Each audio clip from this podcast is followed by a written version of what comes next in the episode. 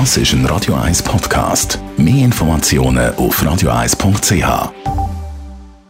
Espresso, Latte Macchiato oder lieber ein Cappuccino?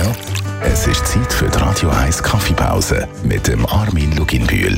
Präsentiert von der Kaffeezentrale. Kaffee für Gourmets. w w w punkt kaffeezentrale punkt c h. Unser Kaffee-Experte Armin Luginbühl, einer, der natürlich von Berufswegen regelmässig Kaffee muss konsumieren. Bist du eigentlich kaffeesüchtig, Armin? Ich selber denke, ich habe eher so Lust, einen, einen guten Geschmack im, im Mund zu haben. Das, das ist jetzt für mich irgendwie so eine Abhängigkeit, die ich unbedingt immer wieder wiederhole, oder so Fruchtigkeit von irgendwie speziellen Kaffees.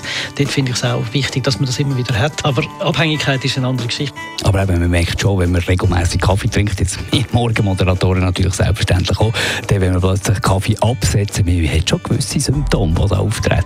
Die Symptome kommen am anderen Tag. Also wenn man jetzt einen Tag mal nicht trinkt, nach vierundzwanzig Stunden hat man die Symptome.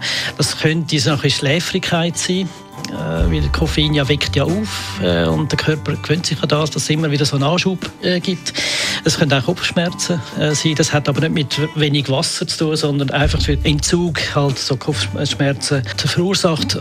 Nach drei Tagen ist dann das vorbei, also wenn man aufhören Kaffee trinken, nach drei Tagen hat man auch keine Entzugserscheinungen. Was würdest du so vorschlagen, wenn man jetzt ein bisschen sagt, man will den Kaffeekonsum ein bisschen runterfahren, aus irgendwelchen Gründen, wie geht man da am besten daran her?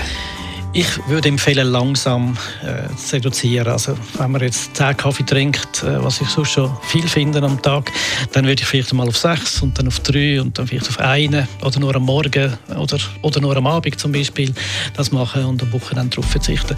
Langsam, denke ich, wäre ein guter Weg. Die Radio eins Kaffeepause, jeden Mittwoch nach der halben Zähne, ist präsentiert worden von der Kaffeezentrale. Kaffee für Gourmets. w w w punkt kaffeezentrale punkt c h.